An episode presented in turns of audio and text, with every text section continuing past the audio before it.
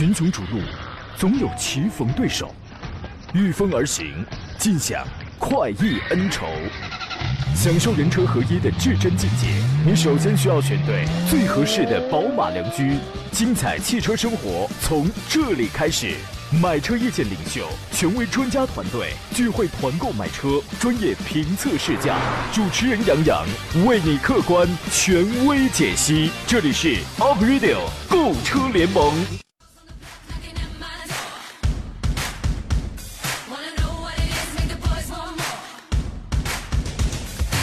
来啦，诸位，三天小短假就这样结束了。欢迎在星期二的上午时间，今天是星期二，很多人当礼拜一了吧？欢迎在此刻收听山东交广开发启航的 Aprilio 购车联盟，我是杨洋，在济南重新问候全省的汽车朋友，是不是现在还沉浸在节日当中呢？啊，我也是，我总觉得这个假期啊，要是能续杯就好了。今天今天早晨呢，我才突然意识到一件事儿，这端午节呢，我没吃粽子呀！啊，打开那个。粽叶儿啊，里边那个馅儿啊，才是体现家庭水准的最好的工具。我身边所有人当中呢，石老师他家里属于是最有钱的，真的啊，五花肉配猪腰子馅儿的。我们家水平的确一般，面馅儿的。我还跟我妈讲了，我说下回啊别这么费劲了，粽叶去了直接蒸馒头多好。这个墨韵书画给我发微信说杨洋来了，是不是昨天看球没起来没上班啊？你觉得可能吗？这只话筒简直就是生命啊，可能吗？休了一天。请假一天，昨天回来啊，前天回家，昨天回来，这个是这个是我的假期。当然了，有人这三天很陶醉呀，对吧？呃，请注意，世界杯呢向女士们证明一件事情，说这个男人呢半夜是可以起来给孩子喂奶的，是可以早起给你做早饭的，是可以半夜陪你聊天的。如果他没有这么做，说明你混的可能还不如个球啊。假期归来了，我们继续开工吧。十一点到十二点，专业探讨研究一下选车买车的专业问题。想真实知道什么样的车是适合你的，这个车怎么样，那个车的优缺点又如何？欢迎拨打直播间的两路热线，号码是零五三幺八二九二六零六零八二九二七零七零。我们还有几种网络互动方式，您可以关注我的新浪微博“山东交广杨洋侃车”，车友群是四八四二幺幺零零，微信公众号是山东交通广播，或者是杨洋侃车，搜索小喜的拼音全拼，在公众号里面搜索就可以了。本周应该过完了节了啊，那个 GTR 的遥控赛。车我马上就要发了，本周就要发啊！我们看看谁能获得啊？今天坐上宾呢是山东首席汽车技师赵林，你好，赵老师。呃，杨洋好，大家好。这个假期您过得怎么样？很愉快吧？嗯，假期都是快乐的吧？是啊，这个假期 你也休了三天啊？呃，有休息一天，嗯啊，其他时间还是在正常的自己的一个自己喜好的这个汽车方面的维修也好，这个。一些车辆的诊断也好，或者说是车辆的一些研究也好啊，嗯，我觉得也是非常快乐的。是这个这个假期用来工作了。你看这个假期特别的好，又碰上孩子们考完试了，又碰上父亲节了，然后又碰上端午节了，对吧？无论是在家里边休息的、阖家团圆的，还是一块出门去的，特别的好。这个心情，而天气也很棒，对吧？天气也这个非常好。我回了趟青岛，我的天哪！我穿着大裤衩我就回去了，哎呀，冻坏了啊！太冷了，这玩意儿。刚才那个我们车友群里还有还那个还有朋友说，你回了趟青岛还愿意回来了吗？真不愿意啊，真不愿意。回来这热的跟个球一样啊！男生们请注意啊，如果一个女孩她特喜欢你，你不要轻易的让她陪你去看世界杯啊，不然的话她看着看着呢，她可能她就喜欢踢球的那个男的了。嗯，你要注意啊。给各位留出酝酿问题的时间，我们先说啊，本周要上市这些个新车，本周呢将迎来夏至啊，是这个礼拜四，这意味着。最热的时候要来了，同志们。这个本周将迎来五款新车，比较有看点的是丰田，两个丰田家里的一汽丰田的奕泽和广汽丰田的 CHR 两个同平台同技术的两兄弟，还有这个全新的别克新凯越，还有东风日产的这个轩逸。我觉得这几个车里边还是有一些这个看点的。奕泽跟这个 CHR 呢，刚好是一前一后上市，一个是本周五，一个是本周六，一前一后上市啊。这两个属于属于是同一款车，十万冒头，哎。呃，之前预售价是十二到十五万吧？您觉得这个价格会不会比这个预售价还要再低一点呢？嗯，基本差不多是这样。嗯，因为本身这个呃，在这个价位上，其他车型的价位也就在这样一个定位了。嗯，啊，应该说，呃，毕竟品牌效应还不错啊，它也不会说是再拉低太多。嗯，呃，我觉得是实际是有那么一个，呃，还是小型 SUV 的，大家呃关注的话，呃，应该说，毕竟。还是比较有亮点的啊，时尚性与品牌价值，还有这这个整体从原来的这个车型的这个技术稳定性都还不错。嗯，这样。这两个车呢，长得也非常的相像，就是外观跟内饰啊，包动力系统几乎，反正动力是完全一样的。第一次在十万冒头，你能买一个两点零升，哎，热效率也在百分之四十的这样的丰田的发动机，然后呢，配一个 CVT 的这么一个变速箱，关键是后悬架，如果新车上来之后没有变化的话，那么他们用的应该都是多连杆的独立后悬架，所以这些将成为一些亮点，它会秒杀掉斯达的科洛克，呃，用那个科米克。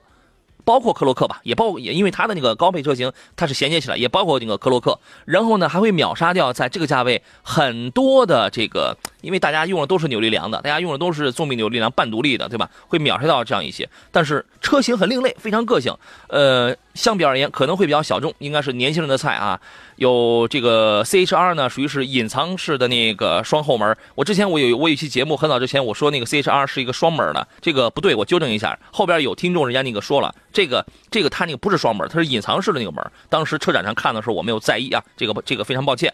所以说这是两个车，东风日产的这个轩逸纯电呢，本周三二十号要上市，续航是三百三十八公里。其实它就是基于那个日产的凌风。打造过来的啊，这么一款纯电动车型，北京车展我们已经见到了，这个就不说了。呃，本周呢，本周四会上广汽丰田的新款风范，哇，新款风范这个车现在还在卖啊，但是它呢，基本上还会延续现款车型的设计啊、动力啊，还是一样的，只不过会对配置方面做一些微微的提升啊。这个这个车，反正之前竞争力挺好了，但是但是但是现在呢，空间也小。原来的优点并不突出了，但是这次呢，科技方面的配置进行武装之后，能不能再提升竞争力呢？赵老师觉得呢？呃，首先我觉得价位是让人特别能够接受的，嗯，就是因为在这价位上去买一个呃三厢的轿车啊，要要个一点五的话还是少，嗯，还是少一些，呃，尤其是应该说比较经典的这种三厢车型，嗯，在这价位还是不多。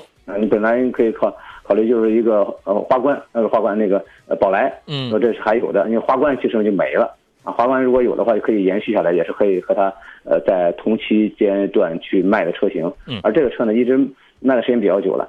呃，其实确实车型呢，我觉得呃后期走呢，就是也是在降价，就是呃配置低一些。当然你说这个，如果说对它配置，其实在新款车提升呢，我觉得是有必要去提升的。对，呃，因为当时。现在都是智能技术还是非常了解的啊，也是后期它中就是就是在改款之前的一款车呢，我还专门又仔细做了一个拆解研究，嗯啊，应该发现还是配置方面少一些啊，里边一些做工用料啊减少了一些，因为价格逐渐在下探嘛，嗯啊，然后呃包括有些我觉得我说了一直，其实我对它音响我说你多配一个音响又怎么了？弄了一壳，嗯，后边没有音响是吧？但是随着后边逐渐这些人性化的配置增增加。呃，我觉得还是会吸引，呃，不少的时尚性，呃，年轻人啊，买个代步车，或者说一部分这个，呃，稍微也算中庸一点的人也会选择它啊。我觉得还是有一定有一定市场，但是可能对它的热度不高，是这样。热度确实已经不高了，为什么呢？因为现在能够就是做的比它比这个广汽本田这个风范做的好的、更时尚的、更大的。甚至是节能水平更节能，甚至节能水平差不多的更科技、更智能的车太多了，太多了啊！这个车虽然你就是稍微武装了点什么人机交互啊、语音呐，但是嗯，几乎约等于没变化，约等于这个已经是一个，除非你卖的很便宜型，你卖的特别便宜型啊。最后一款车本周要上市的是别克的全新的凯越，这个车之前我们已经说到过了，其实。你不能说它生不逢时，只能说当年有一些决定是拍着屁股想出来的啊，把它给停产了，想用英朗来进行替代。那那个详细的我就不再分析了。但是后来发现呢，你英朗你除了降价之外，你你你你那卖不动。OK 啊，降了价之后，我卖到六万七万的时候，哇塞，然后一下子杀到前三甲，销量杀到前三甲，但是已经带不来利润了，而且这个级别已经断档了，所以这个时候重新拍拍屁股，然后再把这个。这个凯越再给再给拿出来，你当时你就不应该停产，再给拿出来。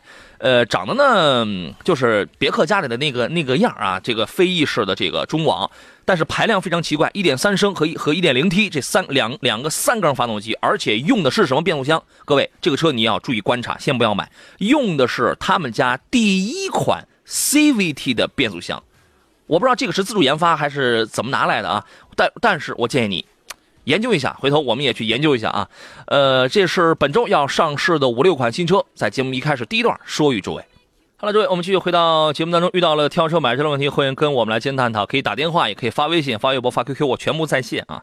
这个早装科迈罗说：“杨洋，你看你不在港的这两天，德国、阿根廷、巴西都慌了，是吗？你这样说，我倒是挺骄傲的。我当真的听了啊，怎么我不在，他们还这个缺点什么主心骨啊？这是他们最近踢的不好吗？这阿根廷不是踢的挺好的吗？啊，这个来看看大家的这些个问题。呃，慢慢做。我说杨你好，现在车载收音机怎么收听？以前是一零六点九，你看你是哪个地方呀？看你看你是山东哪哪个城市啊？”那个马上给我发微信，告诉我你是哪个城市，然后我来告诉你啊。刺客是今天第一个提问的，他说：“杨你好，专家好啊。”十一点零二就发来微信了。途达，日产途达与荣威的二叉八同样价格下怎么选？就是这两个车的价格实际上它属于是相近的，起步价的话二叉八要更低一些，十六万多，对吧？但是呢，因为你牵扯要买四驱，你比如说顶配车型，途达是二十四万五千八，二叉八的顶配应该是二十五万一千八，是吧？几乎也是差不多的。问。而且这两个车你一定你都得买四驱的，两驱你就不要去比价格了。说这两个车同样情况下怎么来选？考虑的是后期使用的可靠性。二叉八我还没开过，但途达我开过，都是两款纯越野车，在二十万上现在纯越野车卖的好点了，或者竞争力高点了，真是不多了。这两个能预测算是佼佼者。赵老师，您根据他的需要，您会怎么来分析呢？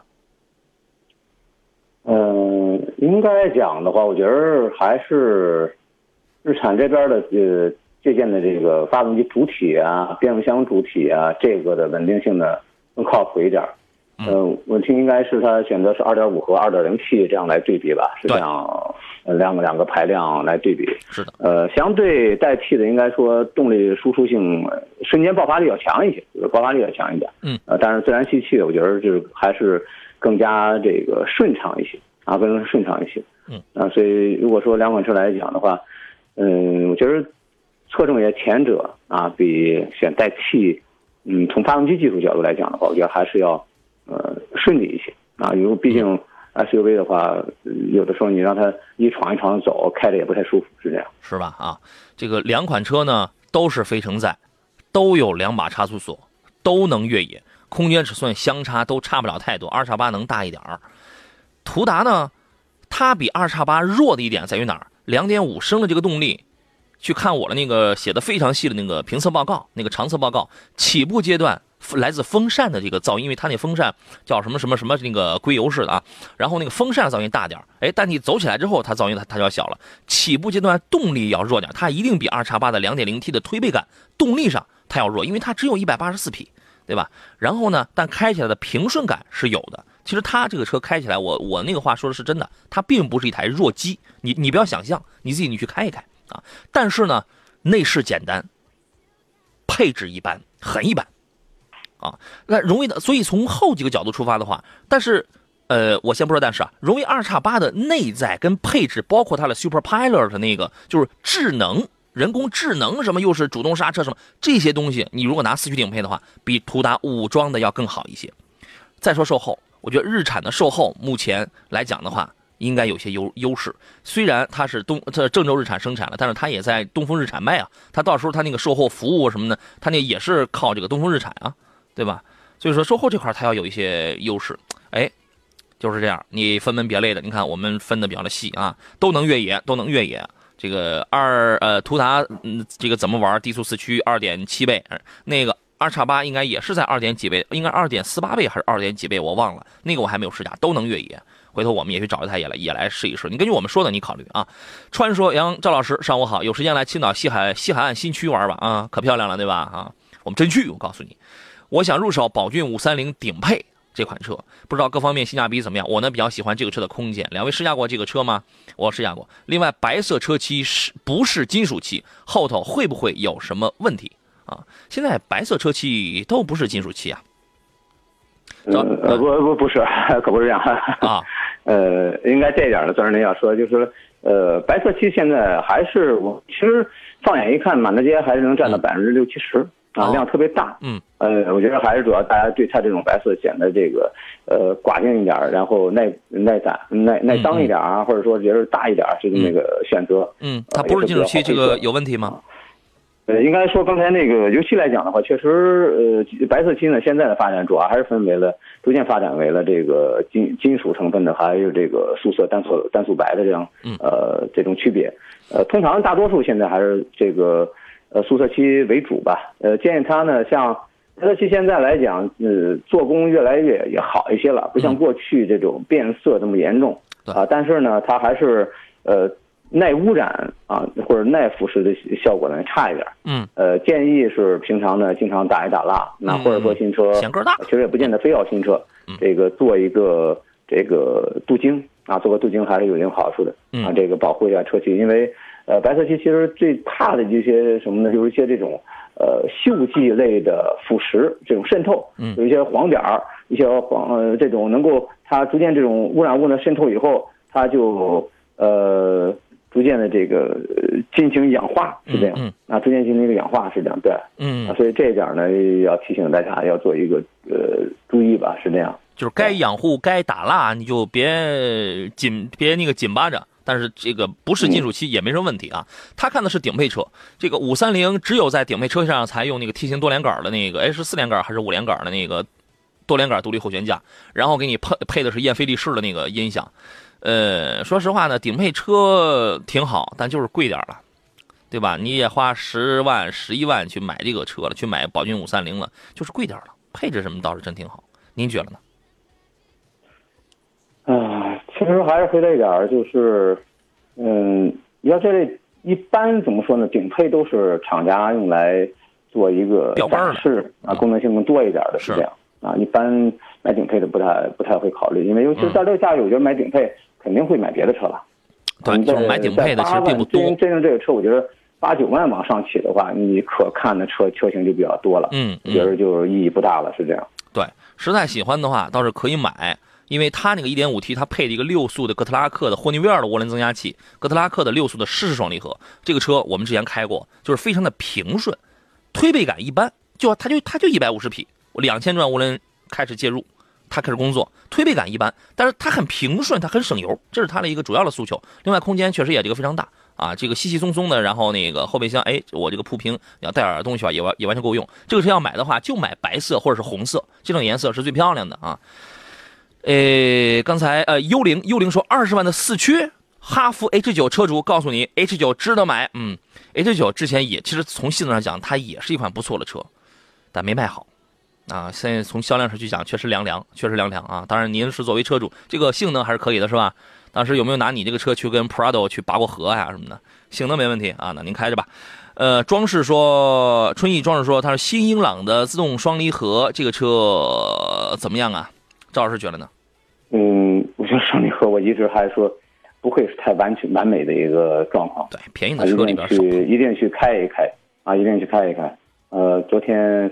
有一车也是，呃，某一车型说已经是停产了，基本上，虽然当时就叫的挺火，已经停产了。传奇的吧？呃，开的一双那双离合，然后这个我跟他说，我说其实，呃，就说明当时这款车配的就比较差。嗯。呃，当时前两天呢，也有一个车友给我那个微信公众号“钻石林”呢，嗯，给我聊天啊，也说到了这个。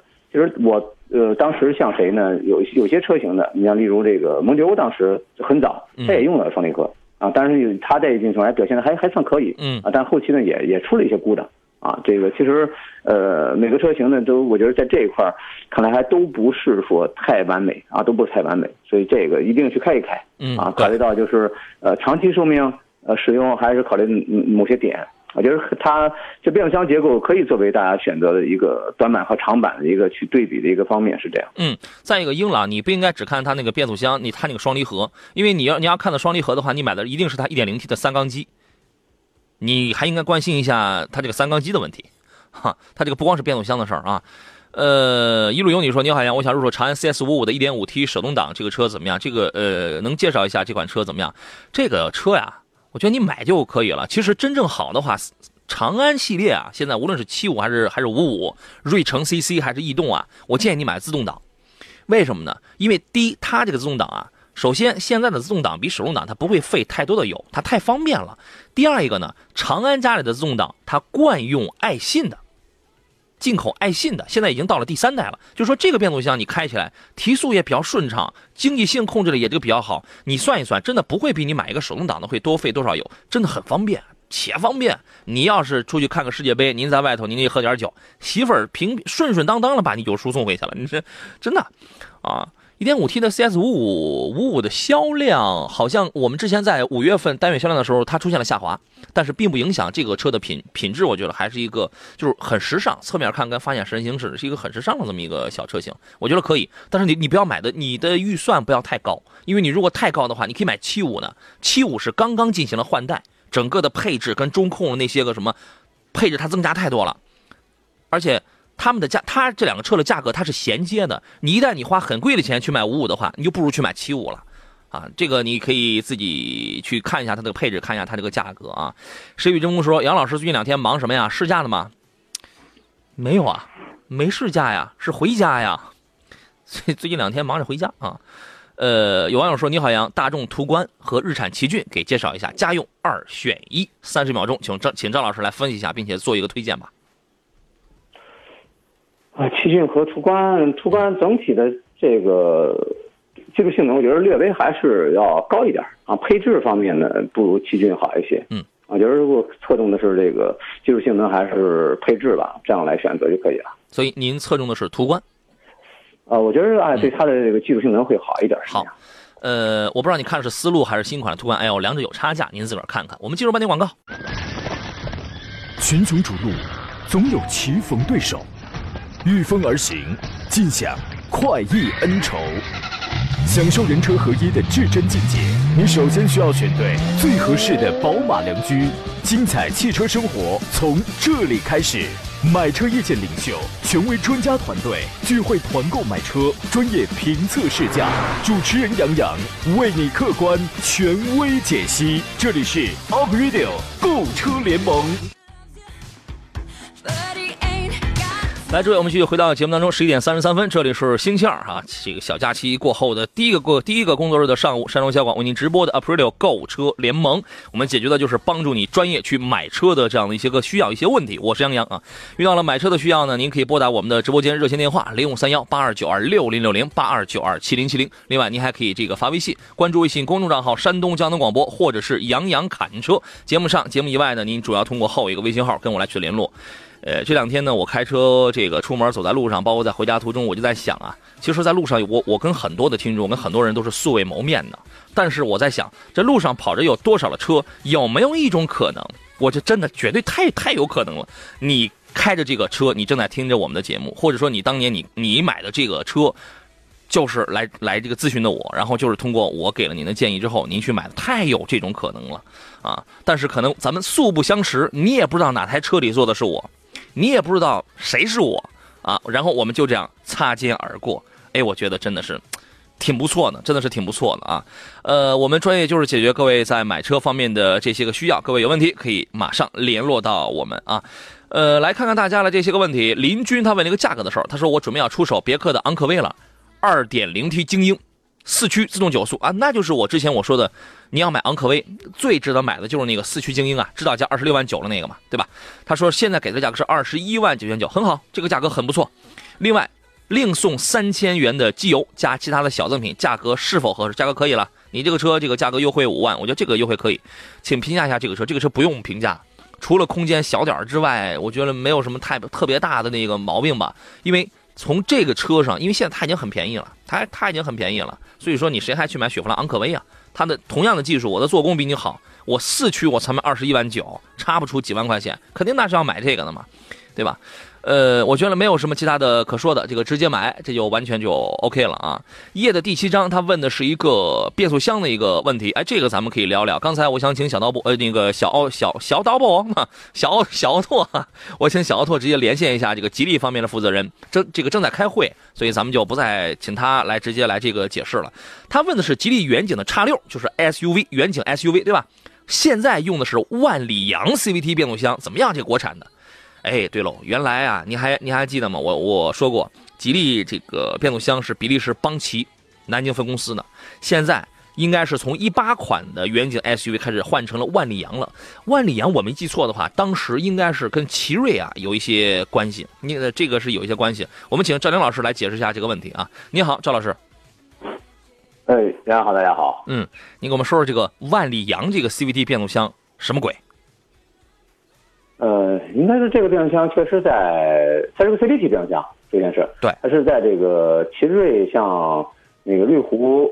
瑞虎五那个系列中呢，也是在有用，是这样。嗯嗯嗯，应该所谓的就现在来讲的话，嗯，其实我觉得 CVT 的结构呢，主要现在逐渐往这个这个智能化方面去这个这个方面发展，是这样一个状况。嗯，对。然后就有一些相应的这个让它怎么平顺。让它更智能化一点是这样，呃，相对变速箱本身 CVT 就是钢带为主的一个控制，嗯，呃，更多的里边的就是寿命，就是这一块呢，我觉得短期想看哪个变速箱好与坏，呃，不太呃不太容易看，啊，更多可能倒是说匹配什么呢？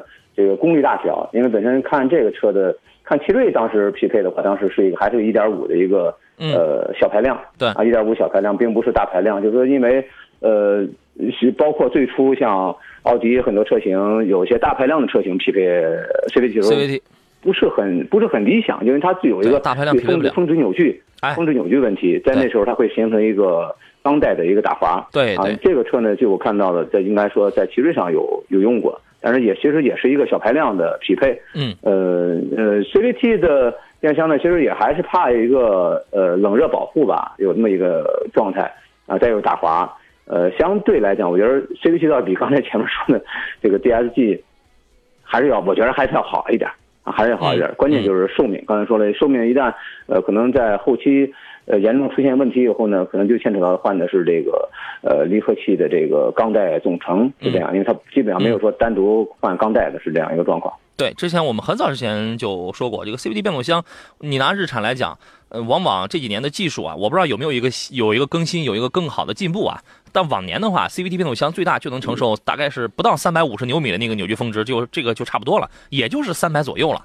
然后呢，所以你会发现，奥迪原来是什么两点五啊，这个这个排量以下的有，确实是有有车型在用 CVT，但是一旦上大排量了，它就它就给你换成这个双离合的了，因为它 CVT 它承受不了了，它就会出现一些打滑这样的这样的情况。那么现在它所纠结的一点就是这个万里扬这个国产的 CVT 变速箱行还是不行？因为它主要搭载在远景 SUV 一八款的一点四 T 的车上。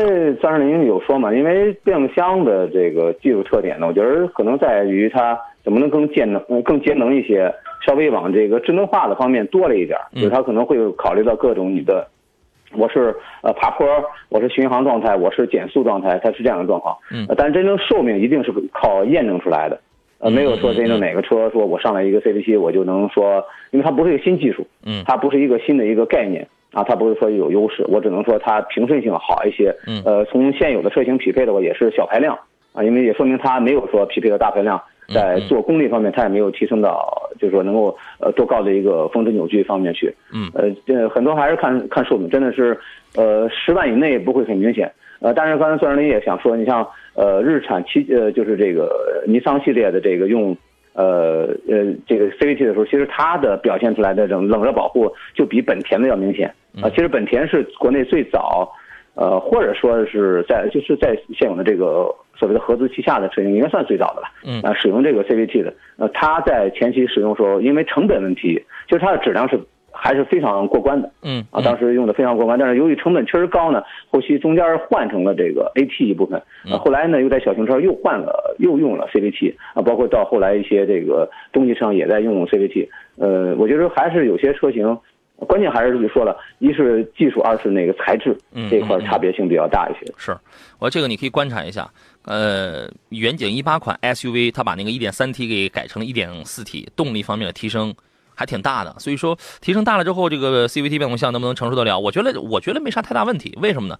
呃，它功率没什么大变化，主要是扭扭矩方面要比原来一点三 T 的要大了得三十多牛米吧。这个动力的提升确实是挺惊人。一个一点四 T 的一个小。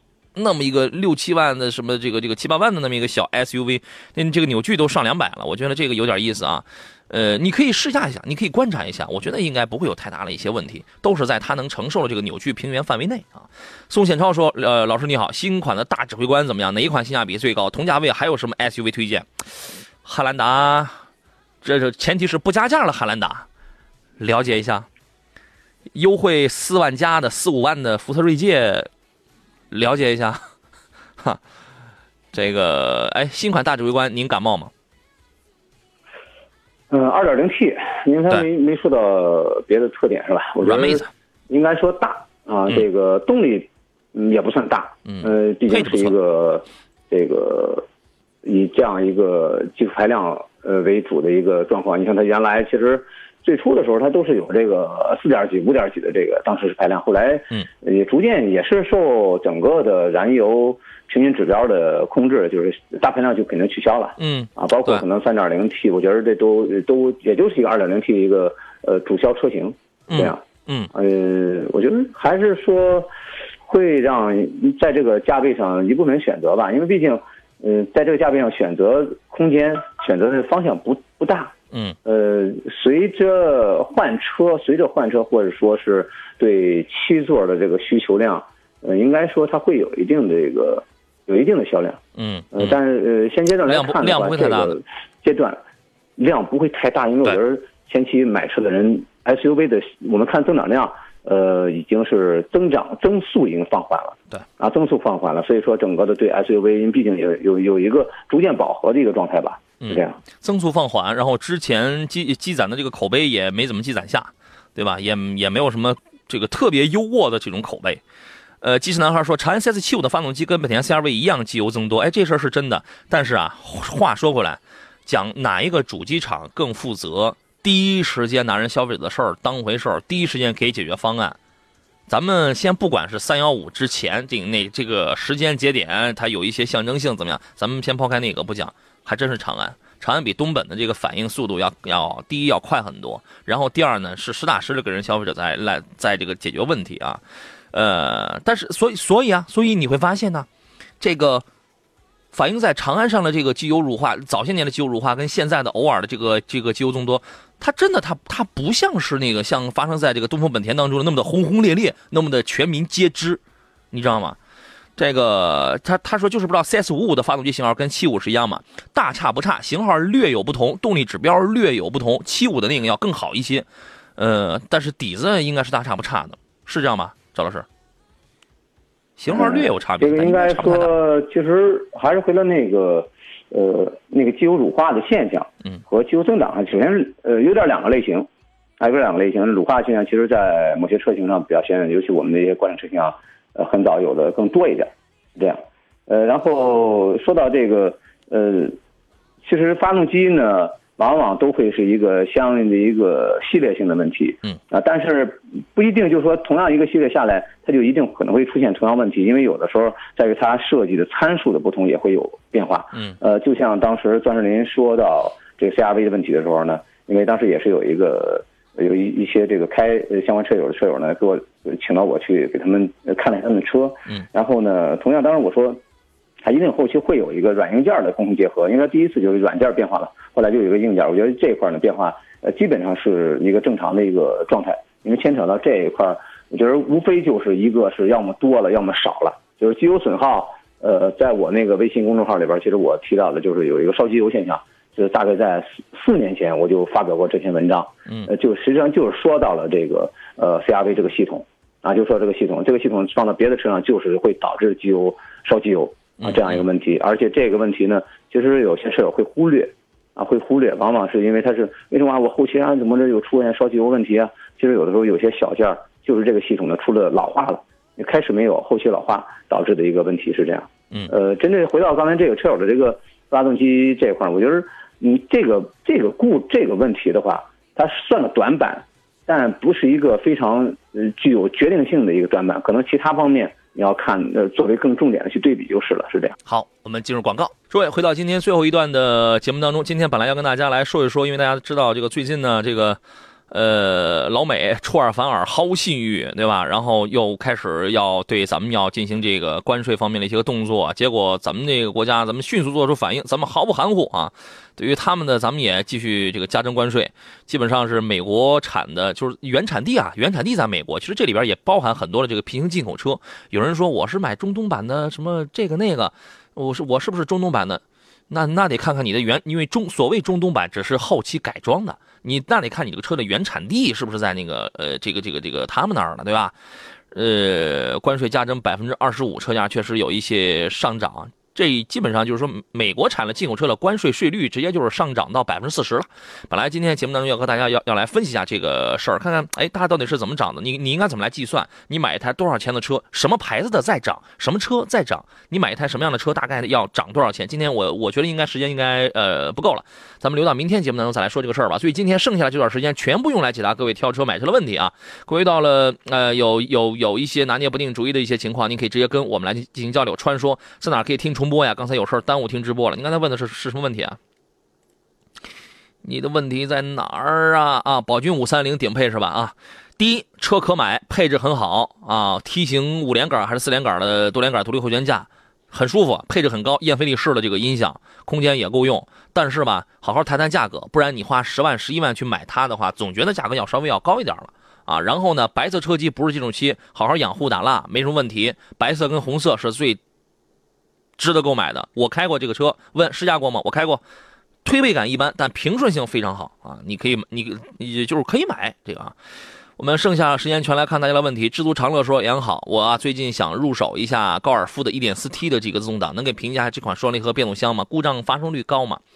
其实还是那个 DQ 200的七档的干式双离合，大众家里的这个小排量车呀，1.2、1.0、1.4都在用这个这个这个干式的这个变速箱。呃，现在我问两个问题啊，那个赵老师，第一，现在有没有继续在软件方面进行一些再升级，去缓解啊，去缓解它那个顿挫，它那个高温，它那个迟滞？呃，应该说这这一点呢，问到双离合，刚才前面钻石林也讲了哈，嗯，呃，我觉得是，如果说单纯这一款车来讲的话，啊，这个在它的这个高六到高七在变化的过程中，这个已经是一个。在做比较大的一个呃变化，嗯，呃，后期的问题呢少了很多，少了很多，但是，呃，依旧我觉得是什么呢？有些车友说，嗯，尤其是女女士开这个车的比较多哈，嗯，呃，我接触过几个女士开车，其实她她发现了她的感觉是在后来，嗯，才逐渐说她这车怎么开的时候这个有点顿或者不太给力，因为她先期的时候可能光注重是驾驶，没有注重注重可能安全，我怎么先开走？她觉得新车就那样，可能会能感觉到。啊，能感觉到，其实他会有些有些人呢敏感一点，说，哎，这是不是个故障？也专门找我呢，我还有试过。我说，其实这个车的变速箱都是这样，啊，都是这样，就是没有到很严重的是故障的地步。对，它不算是实际到很严重的故障的地步呢，这块到算是实际接触，我觉得还还少一些。但是这个顿挫感还是有的。呃，但是反之回到 就他们家的几个迈腾也好，就有几个车，嗯。呃，其实还是跑到一定，呃，公里数呢，还是出故障，或者有的时候，呃，前两天我记得有一车给我发微信聊天的时候说已经换，每年一年换一套离合器，一年换一套离合器。就我说，虽然是小排量干式的吗？也不能一年折腾一次，是吧？我觉得这个是不是有可能确实变速箱里边有问题？呃，也给他协商一下，这个他就是个例了，不行就整体来做一个更换。这样来做也可以考虑一下，是这样。对，它这属于是个例。原来了，原来最早出出事儿的时候，那个干式双离合变速箱确实是有换的，确实是有车主去那个换过了。现在后来呢，它进行了一些软件方面的一些一些个生成啊，它这个刷了这个变速箱的这个程序，然后现在呢，就是说，哎，仿佛没大再听到很多的车主在在投诉，在反映说这个顿挫啊，就是真的是受不了。呃，原来最早的时候是你踩油门的时候，它那个动力。前一秒钟或者前两秒钟，它那个它那个没有，它那个它那没有，后边突的它就往外窜，它是这样，这样就太危险。你要是顿挫啊什么的，哎卡高温顿挫，这个就是干式双离合，尤其在我们之前说在拥堵的城市当中，它很容起起停停的情况下，它很容易出现这样的情况。那么作为人呢，你只能去适应这个产品，该推空挡了你就这个推空挡啊，那你只能是这样。然后现在呢，这个田的田老师他有一台速腾，他那个速腾就是 1.4T 配七档干式双离合。啊，他当然他那个车早，他那个车早，他就反映他那个车的这个在市区的驾驶感受确实就是比较一般的吧，这个比较一般情况啊。呃，能买这个确实像赵老师说，它不算是一个故障，但是确实它这个品质啊，这个感受度要低一点啊。这个 Scorpion 说：“杨好，麻烦给评价一下荣威的二叉八两驱版故障率如何？那这个这个车现在刚上来，你先别考虑故障率，谁知道啊？还没修过这个车，4S 店可能刚有这台车。哎，我端午节我回家的时候，我在高速上我见了有一台新车，应该是刚挂牌，新车主，我说哎呀真好。”啊，这个开的慢慢悠悠的啊，挺好啊。二叉八要买两驱版的话，我觉得一般啊。这样的车，你好容易你弄一个飞程在的，你怎么地你也得上四上四驱啊，十九万多就可以买买四驱啊。我觉得得买四驱啊。呃，断了线的风筝说：“杨洋，请点评一下比亚迪宋 MAX 的自动智联精英啊，就是十万上的那个了，是吧？动力系统和噪音方面的问题值得出手吗？”赵老师觉得呢？啊，噪音是一个有必要去做一个试驾的一个过程，因为有的时候呢，呃，来源于噪音有很多，发动机的加速噪音，有些人觉得，哎呦，这声音很大，很明显能听着，这与发动机的这个进排气设计、正向反向啊，呃，包括与与变速箱的匹配，嗯，换挡的时机都会有影影响，嗯，呃，另外呢，再就是像胎噪和隔音啊，这一点呢，呃，其实钻石林。呃，前两天一直也是不断在拆很多车，做一些全新车辆的一些测评的时候也说明过。嗯。呃，就是在轻量化的发展过程中，呃，有不少的车辆，呃，在做隔音方面其实减配了，啊，实际上是减配了。人家说隔音并不好，他就想着从某些方面，我我要的就是它这个轻，我要的就是它这个或者某些方面，嗯，呃，隔音方面做的都不太好。呃，作为一个 MPV 来讲的话，呃，可能它的车身更大，它的流线性不强，它的这种。呃，带来的呃，其实呃，噪音方面会或多或少会大一点，呃，但是它并不是一个越野车型啊，并不是越野车型，它这个应该说呢，还不像越野车型那种呃，在减震噪音啊或者发动机噪音啊不会这么明显，嗯呃，更多的可能我觉得刚才试驾什么的，就是我坐上人以后，我的发动机啊，这个 1.5T 它要的那款，这个动力呃加速过程中这种噪音。和轮胎的噪音这两方面来作为重点考虑就是了。对这个车，你要你要说噪音的话，你去看看它这个车啊，因为很多的车型，我们说怎么去防止它这个胎噪什么，需要你在哎你在轮拱啊，那就是那些位置，呃，做一些很好的一些隔音的材料。呃，而比亚迪宋 MAX 这款车，从你凉车一打火的时候，那个那个噪音，包包括你在行驶当中急加速的这个噪音，是很大的。你你可以去看一下。当然，有的人呢，你可能你开过噪音更大的。这个车子，你觉得这个我是可以忍受的，我是可以接受的，啊！但是从我们试驾过、我们开过那么多的车当中来看的话，它的噪音绝对算是大的，啊。这其实轮胎的噪音呢，刚才这点想说呢，呃，专门说一句，就是它要承载能力，嗯，要它的这个驱动能力的话，它往往做的轮胎会弱一点，啊，会弱一点，就硬硬一些，是这样，就噪音方面会差，是的，是这样。呃，这一点呢，也是呃与这种呃匹配起来有关系。尤其有些车呢，你可能它就容易，有些车其实不太容易加湿的，你就不太会听到。但有些车轮胎设计的就是为了设计某些方面，它特别容易加湿的，就是这就是轮胎花纹上的一个差别性。嗯，呃，前两天我记得有一款车。啊，福特这款车最后他找了张世林呢，帮他就是就是换的谁呢？换的这个路路虎路虎的一款车的轮胎，嗯啊，才匹配上以后就哎，确实这款轮胎就比他那个原来那个轮胎呢舒适性要好了很多。但我说确实，呃，价格也涨了几百块，嗯，这个型号也也提升了两个等级吧，是这样，嗯嗯，呃，讲噪音，苏 MAX 的噪音很挺大的。讲动力，动力我觉得没问题，动力我觉得够用。你做一个六座车，你即便带人的话，因为它大家大家一点五 T，大家这个都是那个那个那个那个一百五十几马力是吧？然后我觉得动力没问题，动力应该是这个够用啊。呃，舒适度，嗯，舒适度一般，因为这个车的扭力梁的这个悬架呀什么的，舒适度确实一般。因为你如果上到十万的话，我们我们之前比较过十万的宋 MAX 和十万的七三零。十万以十万开始的七三零已经配多连杆的独立后悬架，配燕飞利仕的音响，配很多的一些配置了。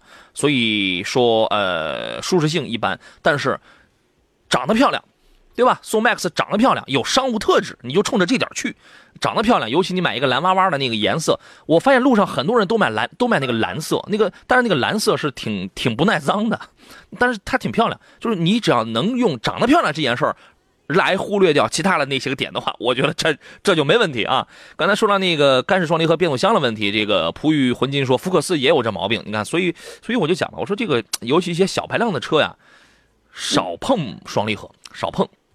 呃，要说福克斯的，我觉得要说一点，就是它那个不光是有有个震动，它其实还有个响声。呃，起步的时候你会有个哈啦哈啦哈啦哈啦响啊，是这样。其实这一点也是双离合带来的呃两个表现吧。一呢就是起步时带来的一个蠕动的这种闯动，第二呢就会有一个异响。因为有些人其实对这个双离合，因为大家对变速箱对汽车结构不太了解，他只知道开嘛，但他表现出来呢，有的听到的可能就是有人说我闯，有人呢就说有响，对啊，其实会表现出两种表现来，是这样。这其实都是和这个变速箱有关系。是。海阔天空最后一问吧，说杨哥你好，请评价一下哈弗一八款的 1.5T 的运动版，就是普通的哈弗啊，H 六啊，和酷派哪个性价比更高？赵老师你给挑一个吧。酷派反正就是长得漂亮点儿，哎，酷派的动力和配置要比普通版运动版的 H 六要略好一点，那但价格也略高是吧？您挑哪个？性价比高一点？我觉得 C 大六的话，这个 H 六就 OK 了，因为本身它要的这个都是一个基本基本配置，嗯，是这样啊。我觉得这个车型其实。呃，因为呃，在一定情况下，因为这两天算是您修车这个故障比较多啊。呃，有一天我就是同时修有有些车友坐一块，他说确实国产车有些问题还是有，或者说某些问题存在。有的时候我们还是要考虑呃方便性。好啊，大家买一车呃都要求稳定嘛。行，时间关系，我们今天节目就到这儿，感谢张云老师，咱们下回见。嗯，好，拜拜。感谢电幕前的诸位，我是杨洋，今天节目就到这儿，明天中午的十一点，我们准时购车联盟里再见。